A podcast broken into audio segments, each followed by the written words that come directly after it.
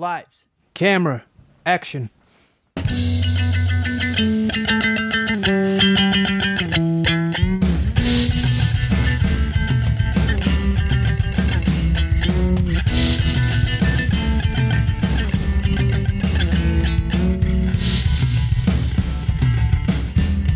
Hello and welcome to another edition of Movie Madness in association with Spitballing Pod. I'm Luke Byron, joined as always by Keenan Bonner, and the matchup we'll be getting into this week is 2008's Gomorrah versus 2009's Public Enemies. Keenan, how are we doing today? Yeah, not bad, mate. Yourself? Not bad at all. It's been a quiet week in terms of movie news, or if there has been news, it's probably not that controversial or worth talking about. but we do have the return of I say everyone's favorite game. It's it's certainly the game of the year so far. That is the IMDb game, and we will get straight into that.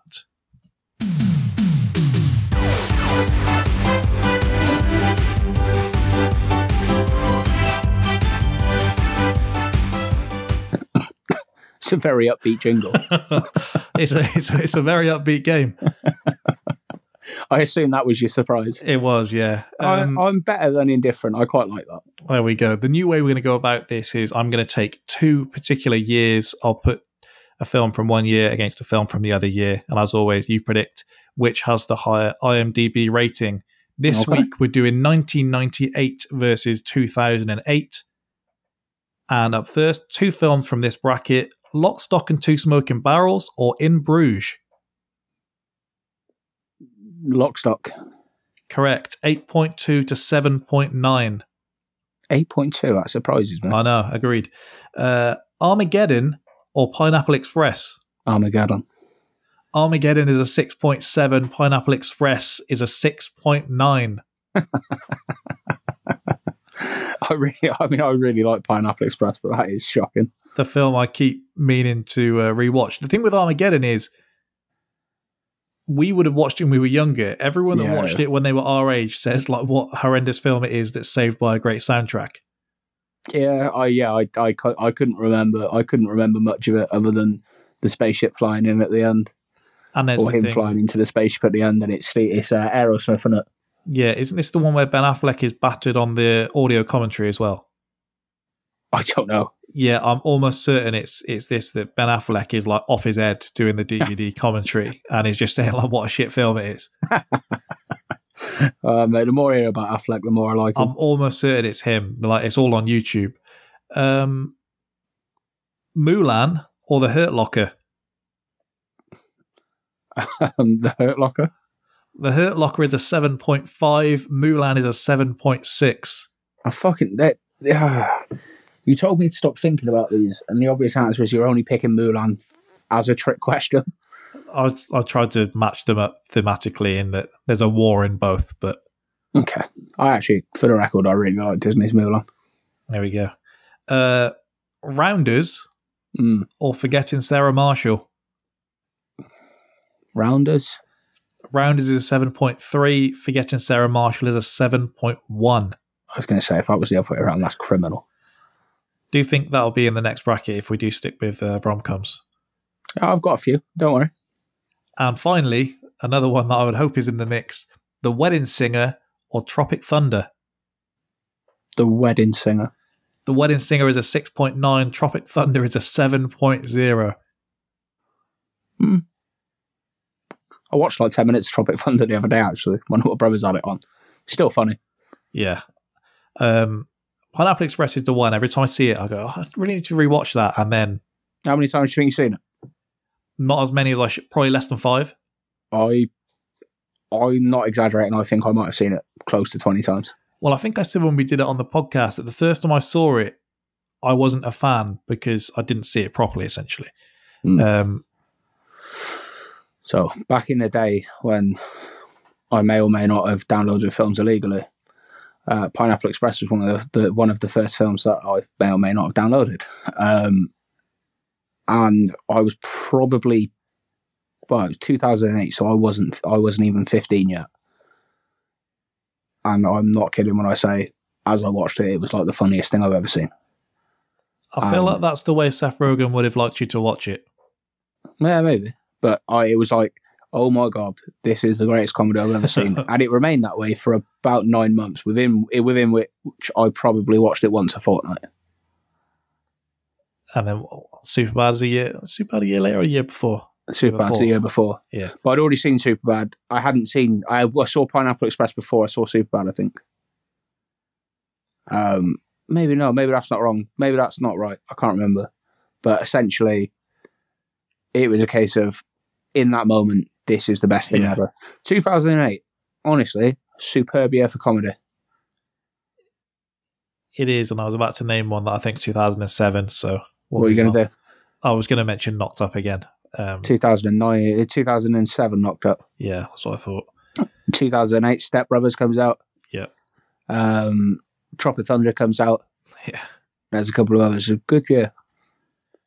Following year, you get funny people, which no one likes, but I actually I, do. I liked that at the time, and then I remember seeing that everyone hated it, and I thought, well, Yeah, maybe I everyone didn't hate- watch it properly. Everyone hates it, and I quite like it. um, but then I've not rewatched it, probably in while in the age range that where I should appreciate it. So Mm.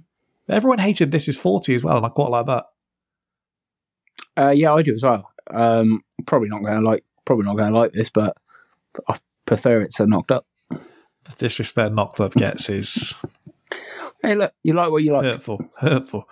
Um, but the tone of the film we're going to start with today could not be any more different than those films that, that we've just discussed. Nice.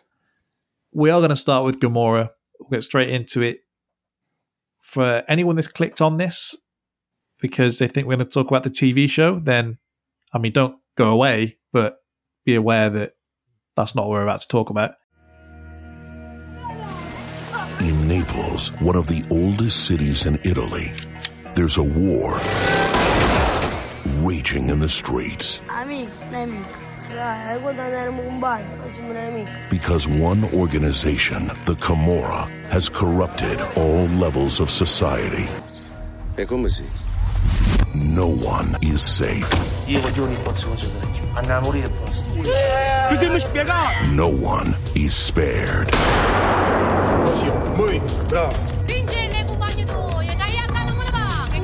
And everyone, from the youngest boy to the oldest man, knows they control everything and respect nothing.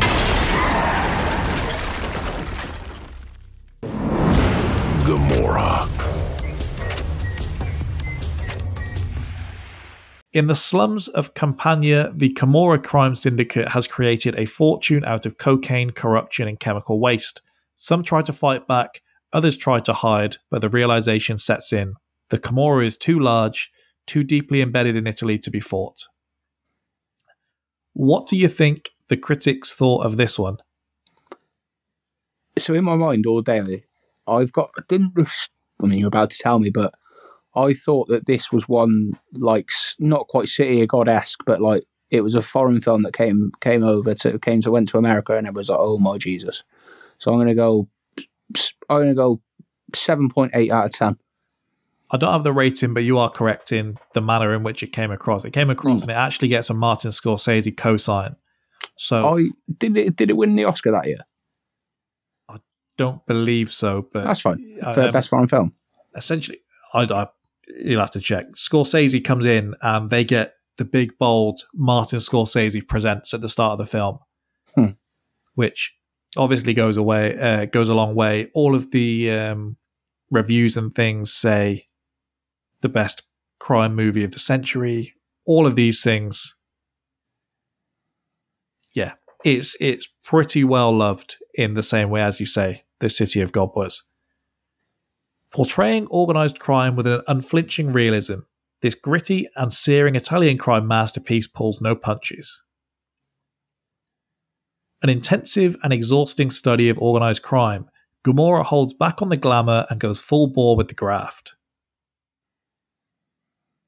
The violence in Gomorrah is shocking, but there's none of the exhilaration you find in films like Scarface or Goodfellas or City of God. Instead, what you get is a terrible, gut clenching sense of clammy dread. Would you put City of God in there with Scarface and Goodfellas? No.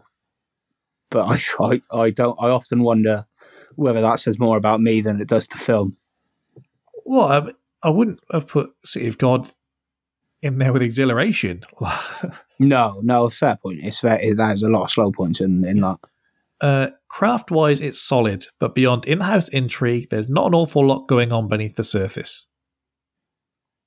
Finally, highly conscious of how it portrays the mafia, Garrone's film serves as a useful antidote for those of us who watch and love movies that transform murderers into mythic figures. Quite a nice contrast with the second film we'll do today, actually. Mm. not much trivia here. So, Robert Saviano, the author, he got death threats from the Camorra for exposing their activities in the novel and the movie, and he's now permanently under police protection. Shit. Um, the scene where Pasquale sees uh, Scarlett Johansson on TV wearing one of the tailor's dresses is actually ba- based on a factual item from the book. However, the celebrity in question was Angelina Jolie at the Oscars. Uh, the director was unable to obtain that footage, so used images of what he thought was the next best thing Scarlett Johansson at the Venice Film Festival in 2006. Realism would have been great, but not the worst compromise you're going to have to make. Probably not. No. And if you want realism, after the release of the movie, several members of the cast were arrested for crimes related to the Neapolitan mafia. Uh, Giovanni Venosa, the nephew of Luigi, a boss of the Casalesi group, was sentenced to 13 years for extortion. Bernardino Terracciano was sentenced to lifetime imprisonment for a double murder committed in 92. Salvatore Russo was arrested for smuggling heroin and cocaine, and Salvatore Abruzzi was arrested in 2021 for drug smuggling. You can match up and go on IMDb to see who was Yeah, who there. yeah. But in terms of the praise they got for a lot of these being first time actors, it seems they just weren't acting. Mm. Yeah. Along with that as well, I know that the the core that weren't filled up by these people were involved within the theatre, and they say the fact that they kind of toured across the area, they'd seen firsthand what the mafia were able to do, and so they were able to just draw from that and their experiences and put that into the film as well. So that's why it felt real from the ground up. Yeah, and it does. It does feel that's it's probably the biggest compliment to this, and the one the uh, the last review you read there is exactly. There's no there's no hero in this film, is there? No, There really isn't. There's not. Everyone is or everyone's a villain, and they're portrayed as such, and it's it's it is it is, it is, it is actually just a different take on it. There's no there's no Henry Hill, No. even uh, and so on. I saw before someone say that it was shot with a documentary like aesthetic. Yeah, it, yeah, it de- yeah, it definitely is. Especially some of the conversations that take place is almost it is just shot from the back of the room onto onto people, and it is just almost as though you cap you just you are just capturing an actual conversation. Well, in terms of what you said with Henry Hill, for example, the big thing that I took away from this was the lack of glamour. Um, this really is about like the societal consequences of the mafia, which is Hmm. something that American gangster films never really do. No, They may show us at a time when the person's at their lowest point. Maybe they look around at what they're doing, but it's only really to further their character before they have their final arc, whether it's going up in a ball of flames or them repenting for their actions. That It's not used to make you feel bad for those people. They're just merely a, a, a pawn in that. Um, we get that scene right near the start with the boys pretending to be Tony Montana yeah, but while the scene they reference is in his like grand manner. yes, they're in an abandoned car park with real life guns. yeah. Uh, they're not in a car park. They're in um they're in a house. Oh, an abandoned house then. Yes, because it's got a bath in it. Isn't it? Okay, yeah, you go, yeah. Yeah, that makes sense. Um Yeah, we just see this society even in City of God, they occasionally show you like this is how good it could be. Uh, this Yeah. is where these people want to get to. We never see that in this. We just No, see a society that is filled with brutal violence. Everything's infected with crime, right from the top of the culture down to the bottom. Even the young are involved in it, whether you're willing or not, you're involved in it in one way or the other. And while American films do have this begrudging respect and they, you admire all of these people in the films whether you feel like you should or not all of these gangsters in your, your standard american versions Yeah. This is just pure reality and it just does take you down to earth to how you'd feel if they were living on your block that they are just a bunch of awful people who make everything around them worse Yeah. It's um, yeah, it, that is true, and it's a case of it- this is obviously I've mm, never lived the never lived the criminal lifestyle, um, but for like low level guys in an organisation of that size, you have to assume that's what it's like a lot of the time. yeah Like they are just they are just getting their hands dirty and, and putting work in. because even when we see those people normally i feel like i've said the phrase a, a number of times but it is a means to an end this is just the start of their story Yes. as they work their way up. And obviously, not everyone does work their way up. No. No. No. It's impossible. And you even see the background in this, don't they, where the boss says, kind of bring the kids in. And then he says, look, keep doing what you're doing. But if you step out of line, I'm going to kill you. And if you Yeah. don't, then I might let you be, I might let you work for me.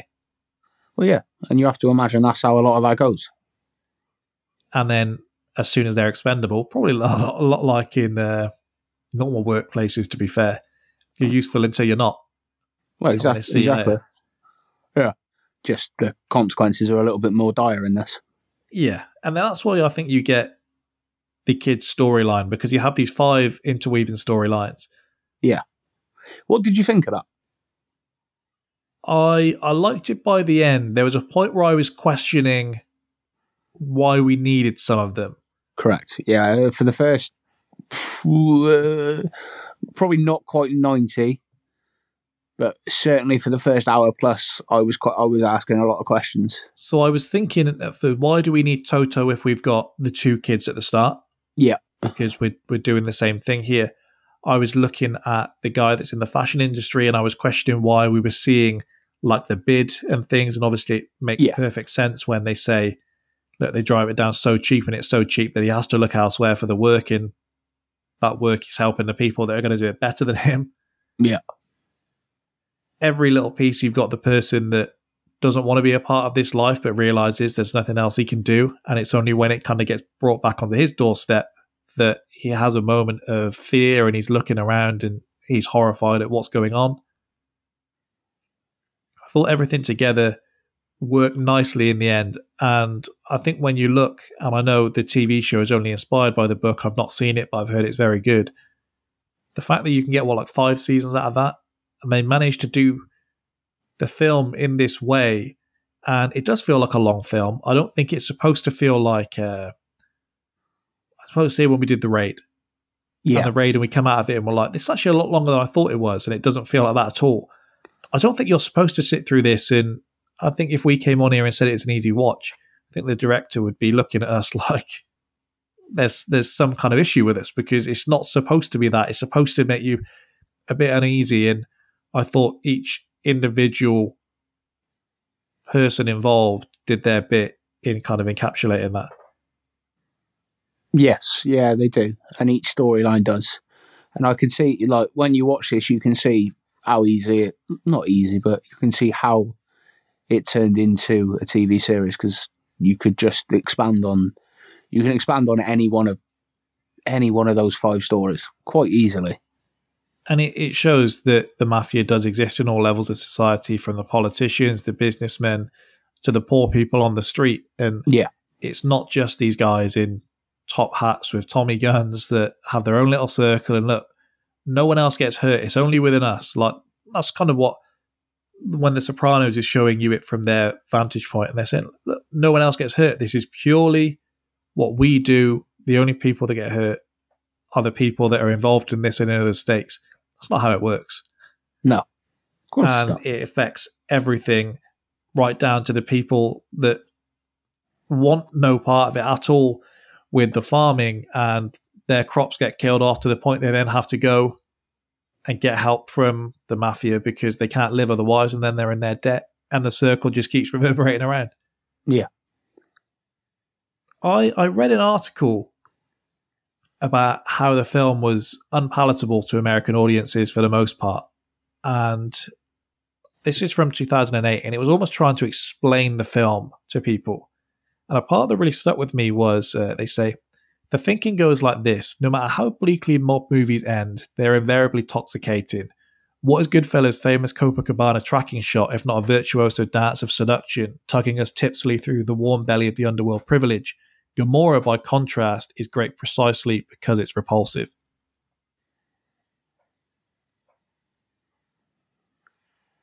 Yeah, yeah, I I agree. And it's the same. I mean, you can take out Goodfellas and swap in Scarface, Yeah. And there are scenes that achieve the there are scenes in Scarface that achieve the exact same thing, but you just don't have that here. What's the biggest level of success you you see anyone achieve here? Yeah. It's And that's it. Like, well, the, the There is- people that we see are the most successful are the people we see in the op- uh, what we see in the opening scene of the film. that's, yeah, more than likely, They're the happiest people we see in the entire film. Exactly. And it's whereas everything else, every other film, really. I mean, the, I suppose for for moments you don't have it, but the the one that would come, the one that comes to mind is really what do you achieve out of it, or sort of at what levels of success do you get. The Departed has a similar, possibly a similar vein to it. Yeah, that's a good shot. It's a lot more, no disrespect, but it's a lot more glamorous. But that's just the way it's shot, and it's Scorsese, and it's etc. etc. But in terms of what do you see, you've got you've got Nicol, you've got uh, Nicholson as Costello, and he's supposed to be the big boss man, but you don't. You There's don't no, have- there's no grand, there isn't a lot of grandeur even in that. No, the the point of of which in a mafia film, the one that I always look at as being the point where en- en- I say envious, and it's everything that's got up to that point as well. It's the point. It's the point in Scarface when he's in his massive bath. He's got a drink to the side of him. He's got the like six screens on the wall in his mansion. There's gold everywhere Yeah, and he gets out. I think he gets out of the bath and he gets into his silk robe, and that's the the point of when Guess when he's at his happiest. He has an argument with his best friend and his wife while in there. In terms of looking around at the point of kind of you've made it, it would be that or one of the nights out in Goodfellas, but we aren't really privy to the true paranoia that Tony has. I think it's shortly after that when he goes out for the meal and he has the bad Yeah. guy speech. Yeah, there's absolutely nothing like that. The high point, probably for the kids, is when they find the stash of guns and they're at the beach, Yeah, or even just when before they have any of those troubles and they are doing the Scarface impersonation where we are supposed to look at them like kids. yeah, And then shortly after, we see them on the back of a motorbike robbing another gang for their drugs. Mm. And I, I always thought the point with them at the drugs, it's a reasonably small amount that they take in comparison to what we would usually see for the levels of drugs in films. And I thought that kind of hammered things home as well. It's a tiny little stack of notes and this bag of drugs in compared to the excesses that we see in every other film. And that was a kind of a grounding point for me as well. yeah. But probably closer to the truth again, isn't it? You ain't walking out the door every day and just fucking bagging in 10 kilos. No. The scene we start with does kind of give you a good point to say no one is going to be happy in this. Just brace yourself whilst the guy's getting his pedicure I really like the opening. Got to and say, he's wiped out. Yes, it's very good. There's something uneasy about the blue lights as well. yeah, it's a diff- very different setting. It's on. It's not a re- basically it's not a restaurant. Um, no, that could easily be uh, like a New Jersey tanning salon. That doesn't even have to be Yeah. in the, the slums that these are supposed to be. Have you seen the Final Destination films, by the way? Because I can't see a tanning. Uh, I've seen that think- one. Yeah, yeah. Um, I'm not. I'm not seen them all now, but I've definitely seen the third one. yeah, the, the waste dumping storyline, I was sounds not con- confused, but I didn't quite work out where we were going with this at first. Other than obviously knew it was bad, but they don't put it in as black and white as perhaps you would see in other films um, until it, you get the full circle when Yeah. he's not eating the peaches and so on. Um, that's maybe just used as a tool to show how far-reaching these consequences are. I, I, yeah, I believe so. because there's the catch 22 of getting sick because of the toxic waste, but they need the money. And so they accept more toxic waste in order to pay for the medical expenses because that same waste has ruined the crops. Yeah. Just a horrible, vicious cycle. Yeah, it, it is literally sucks the life out of the ground. I did feel, I felt bad for the guy. Um, probably he's the guy I felt bad for the most, other than uh, Toto, maybe. And then the earring was maybe putting me off a bit. Hmm. The guy having to go around and do his work for, say, two grand a pop. I'm not saying that's a little, but just the fact that he is having to do that when he's got the talent that he does have. Um, Well, he's not over. He's not overly a bad guy. Do you know what I mean? no, You he says, see. doesn't he, that he's been taken advantage of since he was 16, I think he says. Yeah. And then at the point when he's nearly been killed, he's got the guy coming in next to his bed saying, Now, how soon are you going to be able to come back and work for me? And only then, when he says he's going to quit, he says, No, I'll pay you a bit more money. Yeah. Hmm. Yeah, like he's not. He's one of the few that have probably got any form of rede- redeeming quality. Yeah. Just wants to knock out a few dresses. like his first scene after the bid, he's like, "Look, we'll need some overtime pay. Can you make sure you pay the people who work for you?" He's not doing anything wrong there. no. I guess the final comparison I would make to the uh, gangster films that we're used to, Gomorrah is, I guess it's moralizing from the start.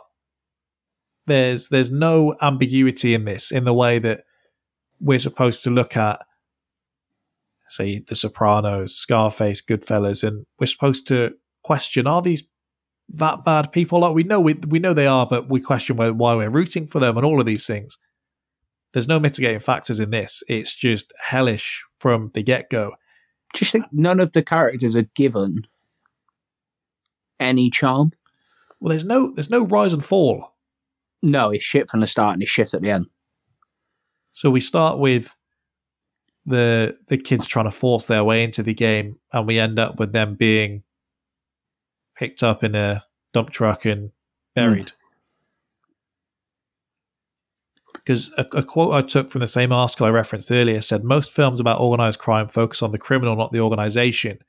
Even in a family drama like The Godfather, the fates of Fredo, Sonny, and Vito matter mostly to the degree that they affect Michael. The murder of his daughter in the third film is more something done to him than something done to her. Gomorrah doesn't narrate the journey of one man's soul, it tells the story of a system. It's very nicely put, actually. And I hadn't, well, I'd thought of it like that, but not as articulated as that. And this is, there's a reason that we come out of this, and I remember the name Toto. Mm. The others, we're saying the tailor, we're saying the Don, we're saying, I remember Maria actually because I remember him calling her out before she gets shot in the head. Yeah, for very little reason other than her son's decided Yeah. to, to pack it in.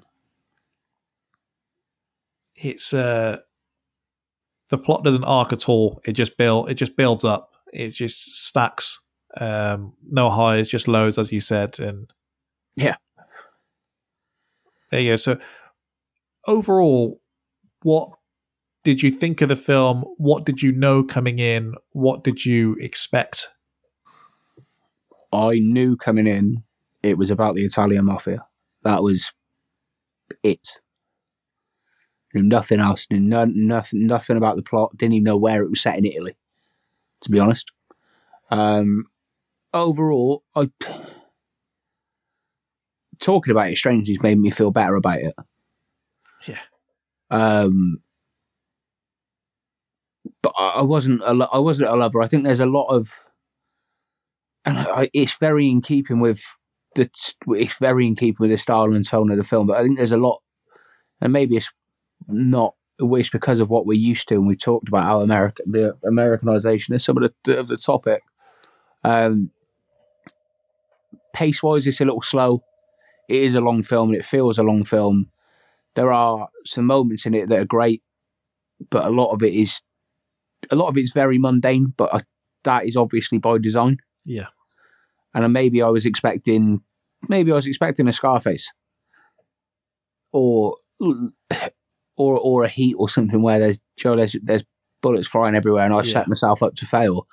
But I do think it was, I do think it was, it is a slower slower film, a slower tempo, and even the big, some of the big moments in it feel. Because they, they're sort of brushed over, barring the ending. Some of the bigger moments are, br- are sort of brushed over a lot of it feels inconsequential. But again, I think that's by design to show that the actions of the individual don't ne- don't impact the organization. Well, in most other films, making a 10 year old or whatever he is strap on a vest so you can ping him in the chest with a bullet just to say Yeah. he's a man now would stand out like a sore thumb. But in that same film, we've seen numerous people buried, killed for no reason, their jobs taken away from them, poisoned. For me, all I knew was that I'd seen the kind of brutal tags added on. Uh, I knew where it was set, but I knew very little else. And so, It's a very different style. If you if you if you take the agreement, or you agree that it is brutal, it's a very different style of brutality. I think it is, unflinching. it's not what I expected. I think unflinching is probably the word you you would use.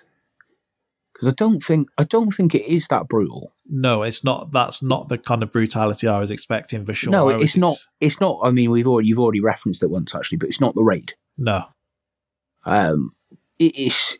It's unflinching and it is there. It's very when you as you watch it, it's very in your face and very apparent that it's grounded in its it's grounded in its realism. Well, I thought even with uh, the people that are killed, one, it could be the budget, but also I thought some of the reasoning for not having blood spattering everywhere is that we're not supposed to give this a second thought. No, And so it is brutal in that way.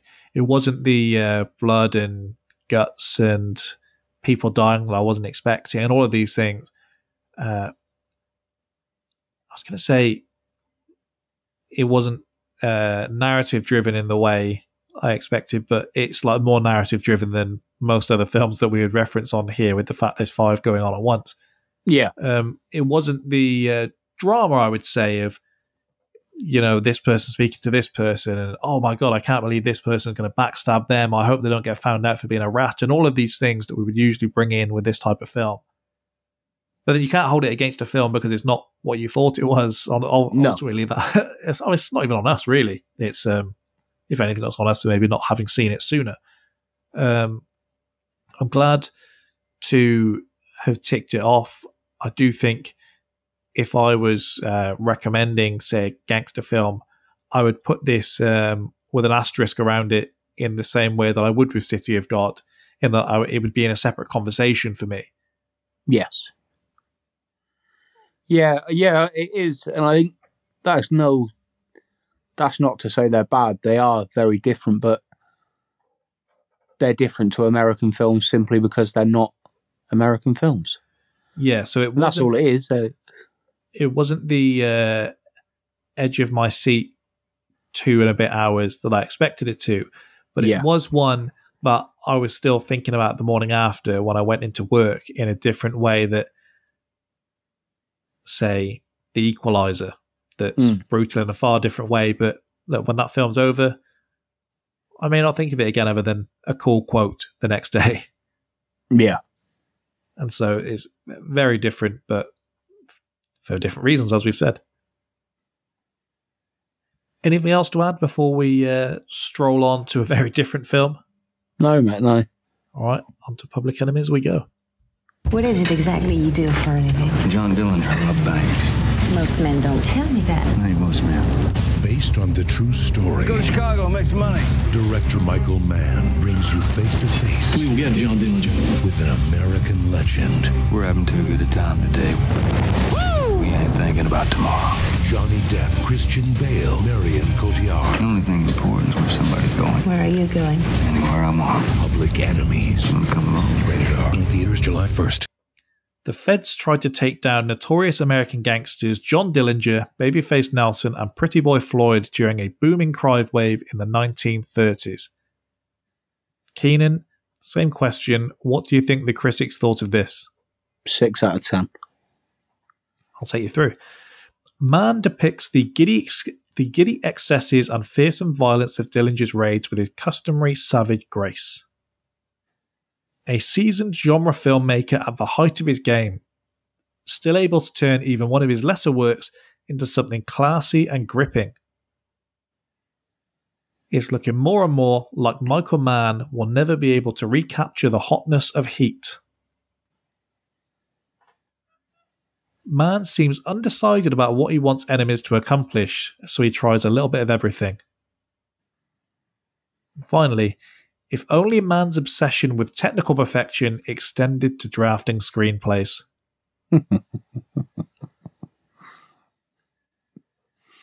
What I like about the reviews? The ones we get.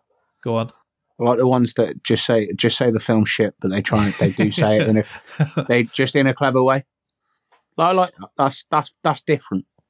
So neither of us had seen this before, from to my knowledge. No, no, no. I'd never seen it.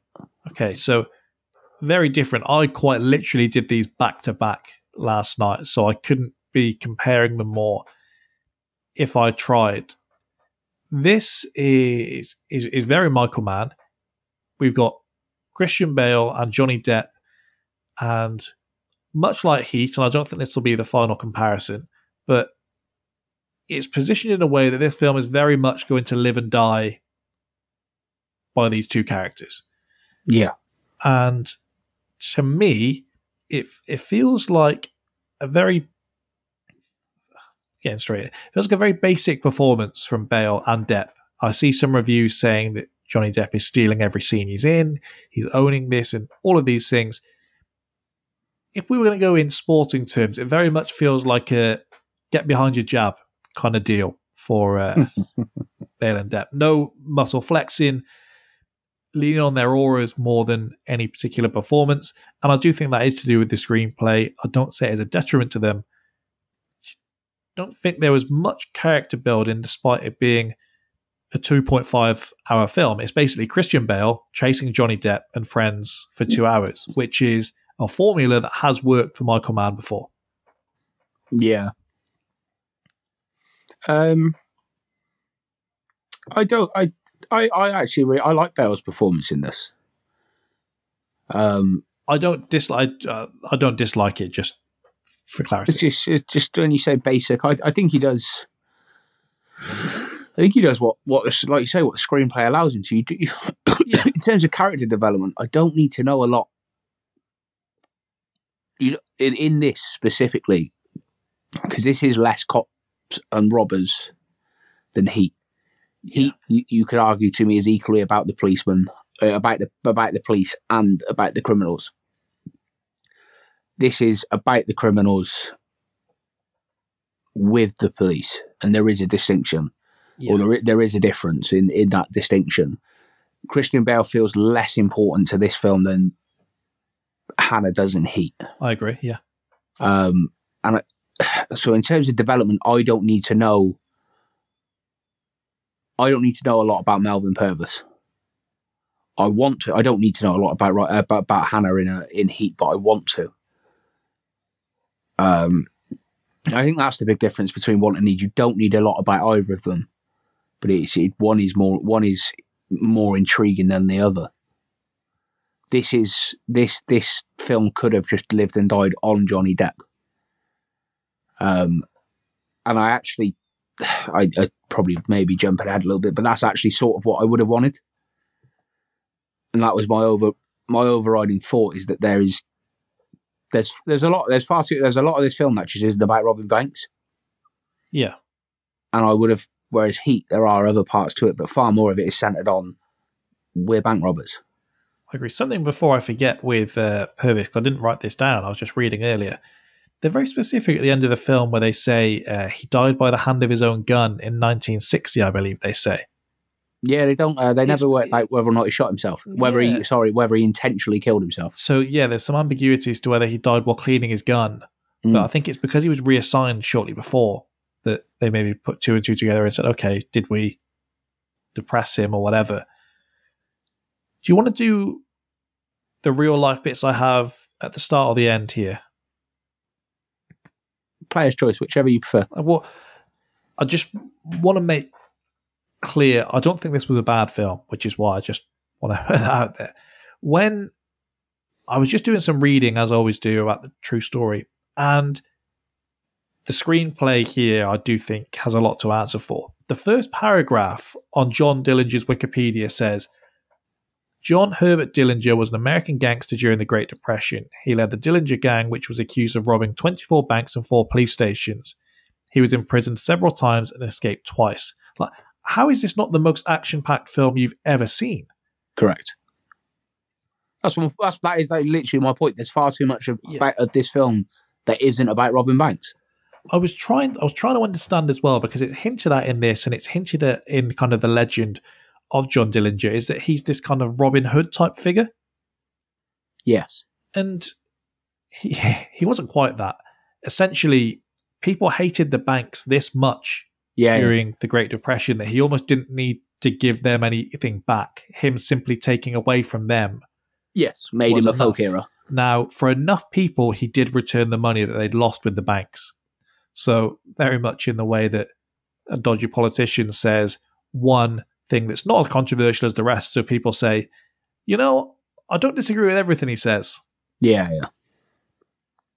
And so, when you have this, the, the, the characters, by and large, in the way that Michael Mann's done this, are completely indistinguishable from each other.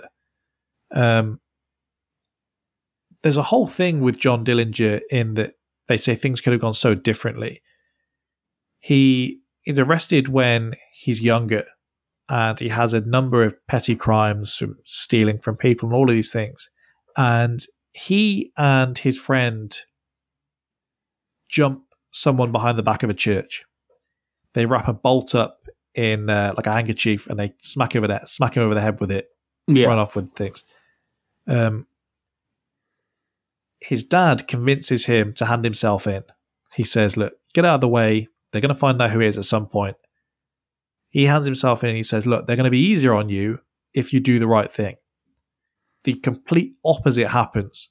they, they throw the book at him to a degree that no one had had the book thrown at them for this level of crime, this age, and all of these things. And he's sentenced to like over 10 years in prison. Yeah. His friend is sentenced, I think he's sentenced between 10 and 30 years. And his friend gets 2 to 14 and is out in 2. And so he's incredibly bitter and he writes to his dad and begs for these uh, like uh, petitions and things to go in and he gets in around gets out around 10 years after and he just comes out a bitter man he just comes out that the entire system is against him and in terms of indoctrination all he's heard about for 10 years is how easy it is to rob banks I was going to ask you this actually. He comes out and within a month he's got a crew together and he's robbing the first bank Mm. Knowing what you know now, do you reckon you could rob a bank in 1930s America? know what i know now i still don't think i've got the minerals for it to be fair Mm. one of the things I actually thought and I wrote down while watching this was um, there's a point where they're escaping from the cabin that I expected. He doesn't say this. I expected uh, a "go on without me" shout as they're trying to make it to the car. Yeah. Just know if we were ever robbing a bank, those words are never going to leave my mouth.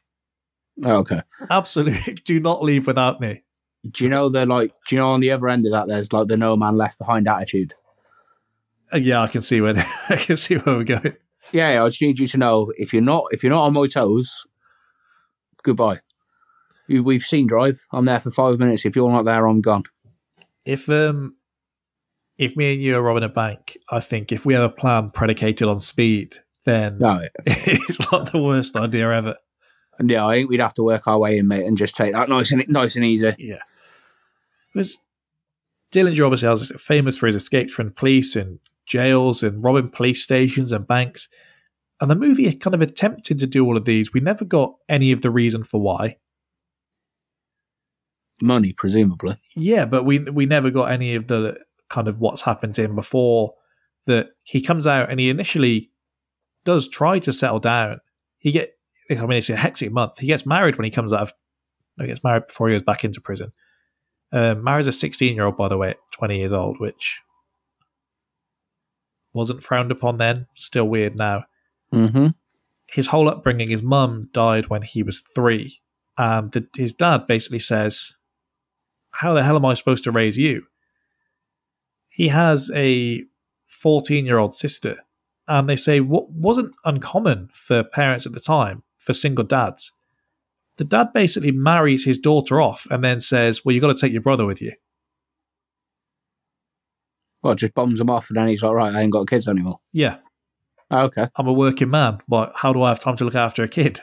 Yeah. And so all of these things, in as some would point out, he isn't the only person that has these circumstances at the time, and he's the only one that goes down this life. But these are things they could have explored. I could have had half an hour. We're going to speak about Marion Cotillard, but I could have had less of those scenes. We'll come back to the gunfight actually. Um, Christian Bale, maybe I could have done with it a little something more. There's a couple of things they explore with him. The idea that, like we get with the Untouchables, because he says, doesn't he, you need to send in other people. I can't do this with the people I have. Essentially, everyone's going to die. I can't, Yeah. I need a different type of person. I thought we could have explored that a little more. What if I tell you that Leonardo DiCaprio was initially attached to star in a leading role when this project was put into development in 2004. I don't know whether that was with the role of Purvis or Dillinger. If you're keeping the casting of the other one, would you slot in DiCaprio with a Depp or Bale? Uh, DiCaprio and Depp. So DiCaprio is um, the policeman then in this situation. Okay. Yes. Quite like to see him and Christian Bale work together now I've thought about it. Yeah, it'd be very. There's a, there's a nice heavyweight matchup, but I do think actually in terms of how it works, I think he would he would play the. I think he would just be nice, play the straight the sort of the straight lace role quite well as well. And I actually do like I do like Johnny Depp in this. I don't think he's. I think he. I think he is Johnny Depp in this. Was my takeaway more than But I, I mean, you can apply that to you can apply that to so much that he's in. yes. Um, I was thinking of Black Mass. I quite like in that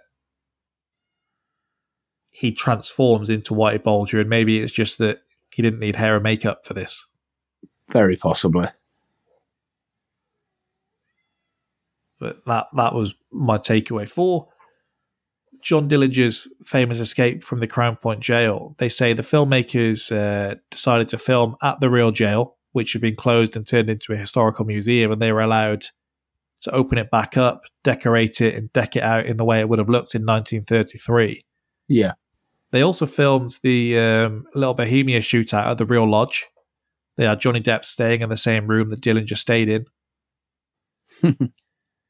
And Michael Mann says about the scene in which Dillinger escapes with a wooden gun. He says in reality, he didn't take six or seven people hostage. He took 17 guards hostage with that wooden gun that he'd carved. It just wouldn't be incredible if you put it in a movie, so we had to tone it down. Stranger than fiction, mate. Which, it, even if you told me that was the truth, just the optics of him with a wooden gun with 17 people holding Yeah. he is absolutely spot on. Oh yeah, he's right. It would look. It looks odd. Marion Cotillard. So, if we get past the fact that there is no reason for her to want to be with this guy, No. he's a convicted murderer, gangster who is the most wanted man in America. And on their very first night together, mm-hmm. he has to leave the next day for a heist where he gets shot. And all Yeah. they give us is basically him saying, You're my girl because I say you're my girl. And she says, Okay, cool. Sign of the times, you one supposes. The reason we know so much about John Dillinger is that after his death, Billie was offered money for her story and she wrote a memoir for the Chicago Herald in 1934. So that's where a lot of these details come from. Yeah. Maybe this is why he's shown in more of a shining light than you would expect for someone with this rap sheet. Before we maybe return to Depp, I did think we could take a look at the career of uh, Marion because we spoke last night seeing her in this, and we'll just do a quick deep dive as we do.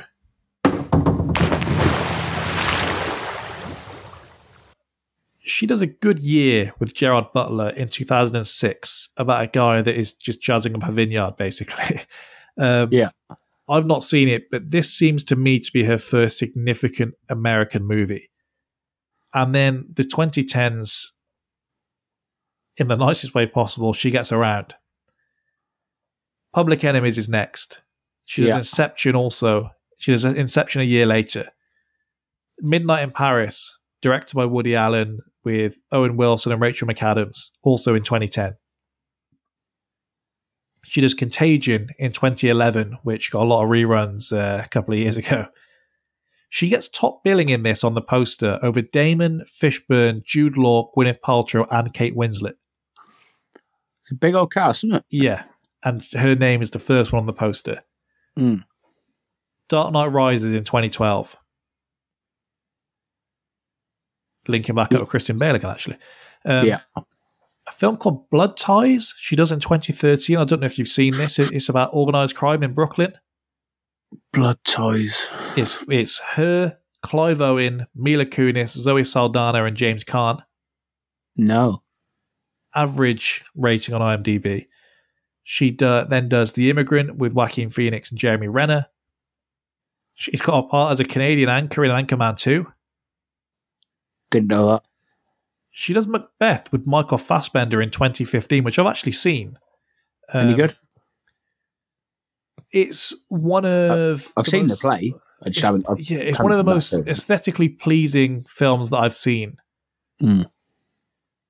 Uh, she's really good in it. Fassbender's really good in it. The rest is middling, but I think it's rated lower because there's so many variations of Macbeth out there. I've not seen them, so I, I liked it. Um, I haven't seen Macbeth since I was a kid. they they chose to go with Shakespeare's wording, so they didn't modernize it in that sense, which Yeah. some like, some don't. I've not seen the Denzel Macbeth, by the way. He's supposed to be really good in that. Apparently phenomenal. Yeah, but her and Fassbender, the Guardian at the time called it a director's dream pairing for this. Okay. She does Allied in 2016. I don't know if you've seen that. No. had myself, Sean, and the lab we went with teary eyed in the cinema. So prepare yourself Okay. for that. Her and Brad Pitt. She does Assassin's Creed also in 2016. Flopped, but you can see the scale of the film and the way they're trying to push her to be. Yeah. And then there's just tons of French cinema sprinkled within that too. So that's the kind of 2010s for her. But even Public Enemies, Inception, Dark Knight Rises, Allied, that's Leo DiCaprio, Christian Bale, Brad Pitt, and she's at the top of the poster with all of those names and all of those films. Yeah. Just a crazy run. Obviously very talented. Um, it ultimately depends on the the look she gives in the film as to whether she's supposed to be this kind of doughy-eyed love interest or she's supposed to be this mysterious dangerous person where there's just a lot going on behind those eyes and it's obviously flicks back and forth between all of those films just a very good actor Yeah, she is. Yeah, She, um, she's. I don't know, I've, I've never seen. Like, I've only. I mean, I've just said no. Uh, everything I've seen her, and I think she's good in basically, which is limited based on her IMDb there. yeah, Inception, I think, is the best one I've seen him in of all of those. I need to rewatch Contagion, but I remember watching that at the time and thinking that was really good. Johnny Depp, I was going to ask you about this, and it's a similar question to how I did with Nicolas Cage the other week, although it's a different level of eccentricity. Yeah. He's obviously done the roles in which he is very that way, like Pirates of the Caribbean. And then he does something like this, which is just your kind of standard leading man action star. Yeah. What do you think he does better? Probably the eccentric stuff. what Pirates of the Caribbean and even Willy Wonka? That's two of the most out there roles that you can do. Yeah, Sweeney Todd, Edward Scissorhands. uh, Edward Scissorhands to get that Sleepy Hollow. He's the Mad Hatter in Alice in Wonderland. He is indeed. Yeah, you're right. Um, yeah, I, but I don't know I, I, whether he, whether he does it better or whether I think he does it better might be two separate questions. I think I think I think he does it better because he he certainly lent into it. Like we've just reeled off five or six there Yeah. without even looking, without even a, a, like a glance at an IMDb. Um, I'm sure there's probably some others. Um, so it is, it, it, it very much is that he, he sort of has lent into that and has found a, It was him sort of that did uh, the Lone Ranger as well, wasn't it? yes, yes, That's it was. another yeah. long one. I watched it at Cinema Sean, actually, two and a half hours long. I've never seen it. he's having to dress up a bit. Yeah, I've never seen it. I basically came out the date, came out the gate and got smashed, and I was like, I'm okay. I don't remember hating it. I've just seen it's got that Armie Hammer in it, who, if I'm not mistaken, is the one who was outed as a cannibal, what, two years ago? Yeah, maybe I don't know. I mean, I hope it was, or I've just slapped his name. It's got William Fichtner in it as well. Um, Some boy. just checking this because I, I feel like I need to take that back if it's not him. Um, no, no, I was absolutely spot on. I um, never said you were wrong. Just, no, no, I was just checking because uh, I you mean, don't want to label someone a cannibal if you're not It- not right. if you search someone's name, the first three headlines you probably don't want to see are Armie Hammer breakdown of cannibalism and abuse scandal, Armie Hammer's most shocking texts alleged by women. The Rolling Stone, we're all missing the point of the Armie Hammer cannibalism scandal. Not sure how that can be the case. And I mean, it goes on and on and on. Accused cannibal Armie Hammer desperate to get a career back on track. That was December. Maybe sit this one out. Let Just that blow for a over. Relax a little bit. Take a bit of time off and maybe change your name or something. Something I didn't even chuck in with Dillinger, by the way. He has a whole thing where he goes to uh, a, a disbarred doctor to get plastic surgery to change his appearance, which nearly kills him because of the dose of anesthetic he's given, where he has to have his tongue pulled back out of his throat and then given another another anesthetic to just doze him back off again so he can continue with the surgery. Jesus. There's a lot. His Wikipedia and any other website you want to find on him, it's, it's just nuts from top to bottom. Yeah, it sounds like he was out there trying to do his thing. Well, even his relationship with Billie, that when you have the level of cast that you have here, and I mean, we could we could reel off probably ten names. Yeah, The- nice to see nice see our friend Jason Isaac pop up. Uh, Jason Clarke. Jason Clarke, sorry, Yeah. wrong one. So yeah, uh, the the commentary for this supposedly Michael Mann is, is is just going off about what an incredible talent, an incredible actor Clarke is, and then you Mm. give him hardly any you give him hardly any airtime. Yeah, he is phenomenal though. Well, Nice to see Channing Channing Tatum pop up as well. Yep. That's why in this it's um there's so much going on while there could be so much more going on that that should have been a really big moment in the film when Jason Clarke dies. And I Yes. felt completely numb to it when it happened. It Barely acknowledged. And then what you see his face pop up again on the uh, kind of police board we could have gone so much more into the relationship that he has with Billie. We could have had so much more about the plan being set up for the lady in red that the way this film does it, they don't even make her a lady in red, Yeah. which was bizarre to me. I don't know. I don't know the, the thinking there. Um, it's it's it's a good film to me that could have been a great film. Yeah, I think I just the, the direction the direction they went was very different to the direction I would have taken, but obviously I'm not Michael Mann. Um, I just think they had chances to do more. They could like that gang, the like the, that as a gang, the Dillinger gang were like they were nationwide. They were like nationally famous. And I think you could have just drilled into that as a group of people more than you than you really get. I thought we were going to get the train robbery when you hear them start hyping it up. Doesn't like show. It doesn't always like showing the heist though, does it? No, and I wrote I, I, I wrote this down that he seems to be stuck trying to find the formula post Heat.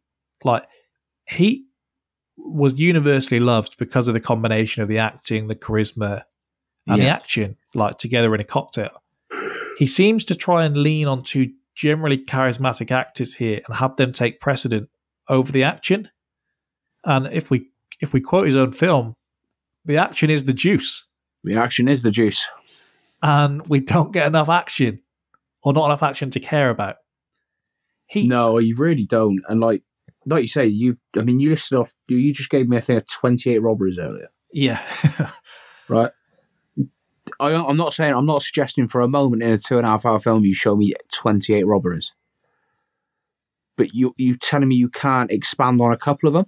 Give me a wedding crashers style Montage. montage of the robberies. I think I would have disliked that more in this context. Heat had such an intense climax as well, and this feels like it just fizzles out, especially after the hard work to set up the cinema scene, because I was all in at the cinema scene. Yeah. Anytime you have everyone in their post and we're waiting for them to come out, and we're waiting, and we're waiting, and then you get the moment and he lights his cigar, and we're waiting, and we're waiting, and there's people pushing past. And then if you're going to change things in the film, there's maybe better things to change. You can't have the guy spin around rather than shoot him in the back three times. That's the thing you keep honest with. Yeah. You can't have him be shot by Purvis. It's it's it's frustrating. The the gunfight and the escape from the lodging house are really good. Yeah.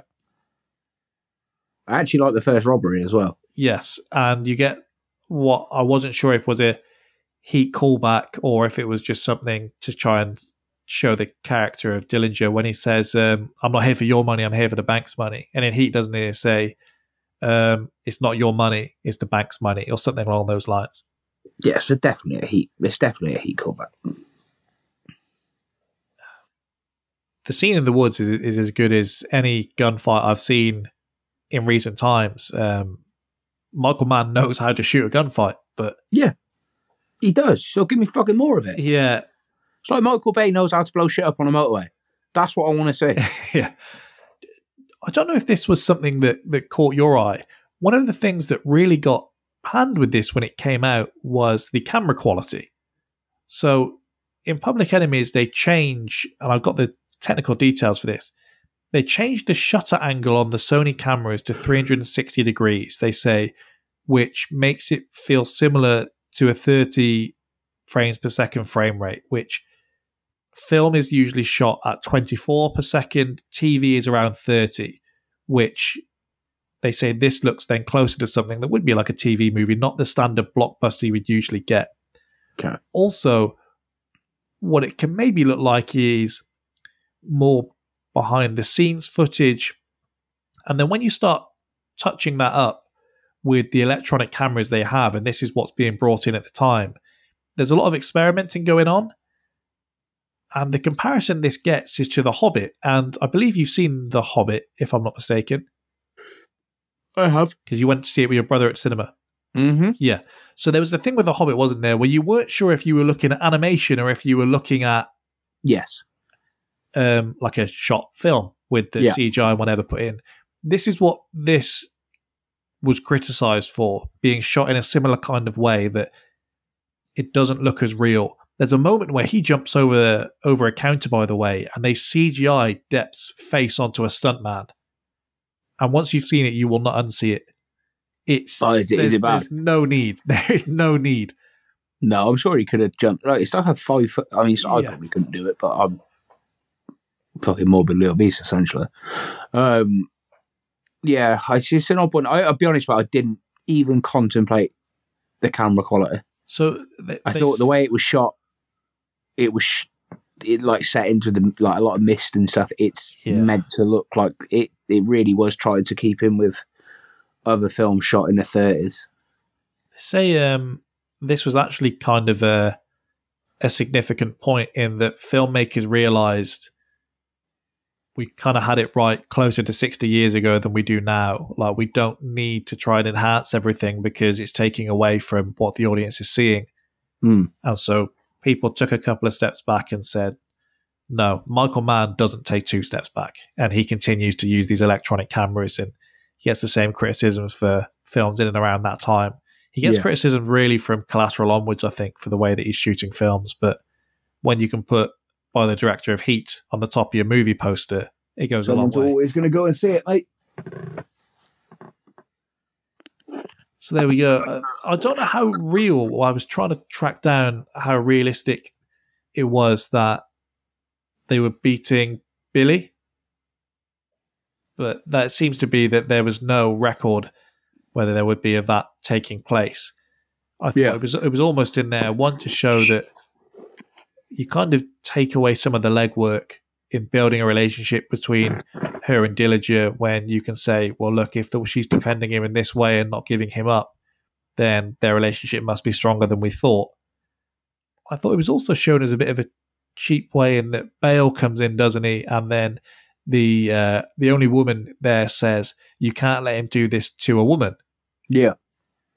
And it's like, this isn't really a heroic thing. I mean, this is a pretty standard thing that I don't think any of us were watching and not thinking the guy was a piece of shit well, for beating the shit out of this woman. Yeah.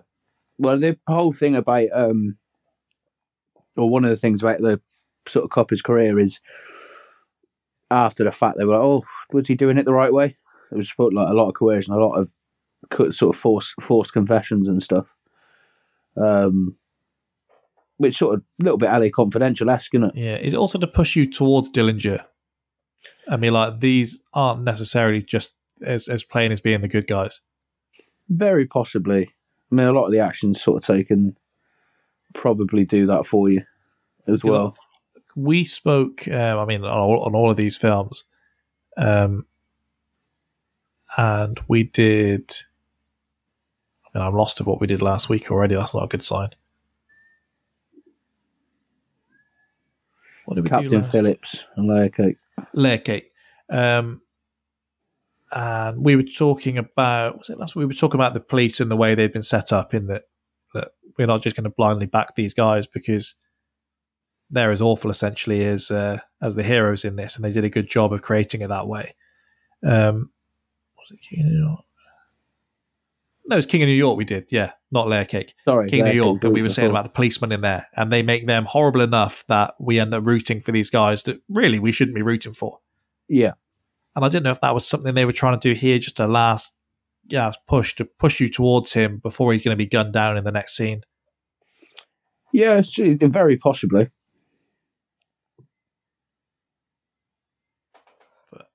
There we go. Anything else to add before we get on to the judging?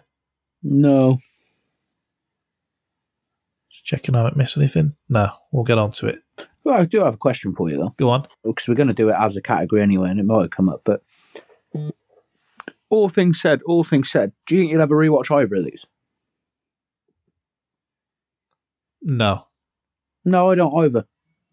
But I think if I was going to rewatch one, it would probably be Gomorrah for the sense that I think there could maybe be something that I would have missed previously, like something small in there. A Where little bit of with, with Yeah. Public Enemies, I feel like you couldn't miss anything. Like if you missed something, then you weren't looking hard enough. Mm. Okay. It's just I was thinking about it. It's rare that it's sort of rare that I have a mm, no, it's not. It's rare that I have a week that I say I wouldn't want, wouldn't wish to rewatch either. But then I'm also not. There's probably been worse films that I would rewatch. Oh, fucking yeah, most definitely worst films that we've done that I'd rewatch. This but that's is- just I mean, the runtime's going against you, and essentially, if I'm in the mood for something like Public Enemies, then there's probably a better film than Public Enemies that I would watch. yes, yeah, that is very that's very true. a lot of the uh, people that love this uh, are saying about the style and things. So you are just you're just a Michael Mann fan more than anything else in particular. Yeah, But which film did you prefer? uh, it is Public Enemy, strangely. Oh, it's Gomorrah for me. And as similar to you say, speaking about it actually made me feel like I liked it more. Yeah, I get like I get that. It, it certainly did. I just Public Enemy is like the thirties crime in America is a period of time that I think is really interesting. So little bits on that I I would happily watch. Which was more rewatchable for you? It is Public Enemies, and yours is obviously Gomorrah. my, my brother watched uh, this recently because he so I tweeted I was watching it and he had a similar take to. I mean, it's not bad, um, but he said that he was doing some reading and the, maybe the crossover of some of the characters that could have been in Lawless and all of these things, Yeah, and then said, but it, if anything, it's made me want to watch Boardwalk Empire, like I'd said to him before, because of the number of crossover actors in there. Do you know I've never given that a fair go. So I was going to mention it a second ago, and then in my head that you had watched it, so. No, I've never given it a fair go. I watched the first series, and then I just hadn't watched anything more. feel fairly safe in saying you'd like it. So do I. I just Yeah. never got round to it. No, it's not. Um, it's probably closer to. But you've not watched much of that. It's probably closer to The Sopranos in terms of easy watchness. It's not that you you do need to have an eye on it essentially, which you should with Yeah. anything. But it's that it's that uh, level. It's easier. It's an easier watch than The Wire. Mm, I never finished the wire. No, but it's um, yes, Third- it's, it's still the very third, ser- the third series is tough. Uh, best moment slash scene. Uh, it's the end, the the the ending of Gomorrah. Okay. It's the shootout at their cabin for me in uh, Public Enemies. Fair. Best quote. Didn't really take a lot of quotables away from either of them. Um, to be fair, uh, I was trying to think. Maybe his speech to Marion Marion Cotillard. Yeah, it's probably that. Which one? the Um, one of. Uh, I'm- essentially I'm- I'm- You're my I'm girl John. now. No, I'm John Dillinger. I Rob Banks. that is quite good, to be fair. That, that to me, when I see something like that, I always think that's been written with a trailer in mind. Absolutely, I was. Yeah, and it's worth the treat here, mate. Um, I quite liked uh, What Keeps You Up at Night, is Mr. Dillinger, and him saying coffee. I did like that. Yeah. Um, MVP? Probably Melvin Purvis, mate. Do you take it away from him that he isn't the one that ultimately takes him down? Responsible for it, though, wasn't he? I mean, yeah, there's no real MVP in Gomorrah, which does No, is he, um, Is he? Uh, I mean, if you're the captain, you're captain of the title winning side and you're not the top goal scorer, you don't take anything away from them for that, do you? no. Uh, best side character. Gonna go, gonna go. Jason Clarke, Red Red Arrington. For the scenes he's in, I think he does. He's brilliant. I also think the same level probably applies to Stephen Graham. Yeah, he was going to be my pick. I Maybe assume Nelson. was, was Boardwalk um, after this or before, Boardwalk. I'm going to say it's. or around the same time? I 'Cause you have it's to 2007. and say you No, have to no, think- 2010. So it's after. you think one maybe in well, she might. I suppose you would have shot this and then started shooting that. But you'd, you'd have to say one probably informed the other, wouldn't you? Yeah, it's after 2010 to 2014. Mm. Yeah. Uh, more powerful Don.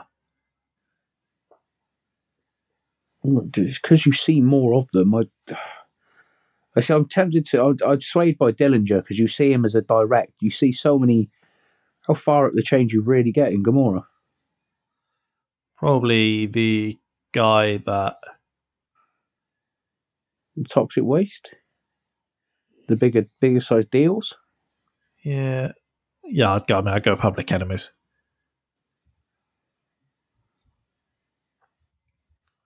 Better dressed, I think, writes itself.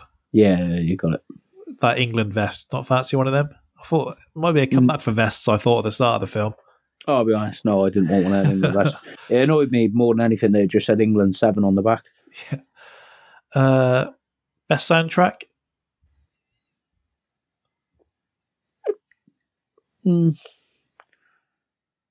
I quite like the way I like the way Public Enemy is scored, I agree. but I'm not. I'm not. As not. I'm not a lover of either. No. Gomorrah for originality. Yes. Bigger impact.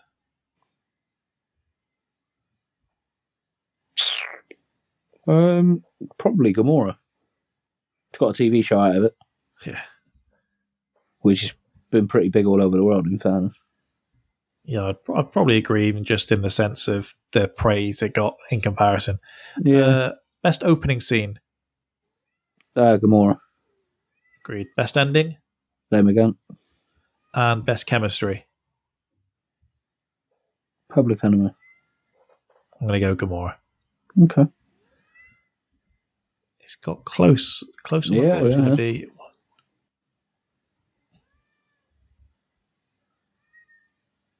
Uh, Six four in the end Two Public Enemies. So Public Enemies is through to the next round. Next week, we're separated. We are. I have Kieran coming in, and we will be recording Zodiac vs. Natural Born Killers. First watch of Natural Born Killers for me, second viewing of Zodiac. Two films I've never seen. Zodiac, I can say worth a watch if you've got three hours spare, which is an interesting sentence to say. Yeah. there we go. We will be back then the week after uh, with Angels and Demons versus Primal Fear, and then the last matchup of the round, Training Day versus Two Guns. So only three left. We're coming to the end of round one, and we'll see you at the next one. Adios.